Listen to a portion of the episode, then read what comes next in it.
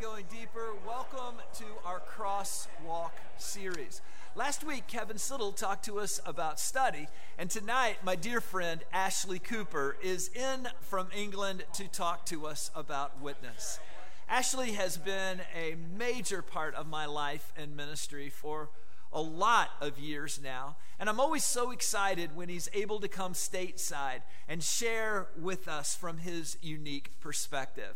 Ashley tonight is going to talk about faith sharing. He's going to give us some insights from his own context as the president of Cliff College. Ashley, I'm so glad you are here. I can't wait to see what God is going to share with us tonight through you.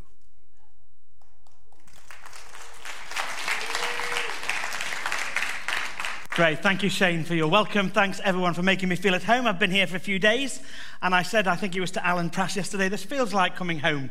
Uh, so it's good to be here with you. Uh, since pre COVID was the last time I was here, the world is kind of in a different place, and uh, thankfully you're all still here, so that's good. Uh, so we're going to have, I hope, some fun tonight with Scripture. We're going to look at a fairly long passage. I apologize, but we'll just kind of work our way through it. But before I do, uh, my marketing team back at the college where I work, I'm the president of Cliff College. Uh, in my terms, a principal. Um, it, we kind of do training for leaders and ordained people in the UK. We do everything from kind of short courses right the way to PhDs. Um, but my marketing team would, tell me off if I didn't take a moment to plug you all coming to Cliff College, because you all want to come to us. I come here a lot, now it's your turn to come to us. Um, the one thing I'm just going to show a promo video for is something called our Cliff Year. It's a gap year program.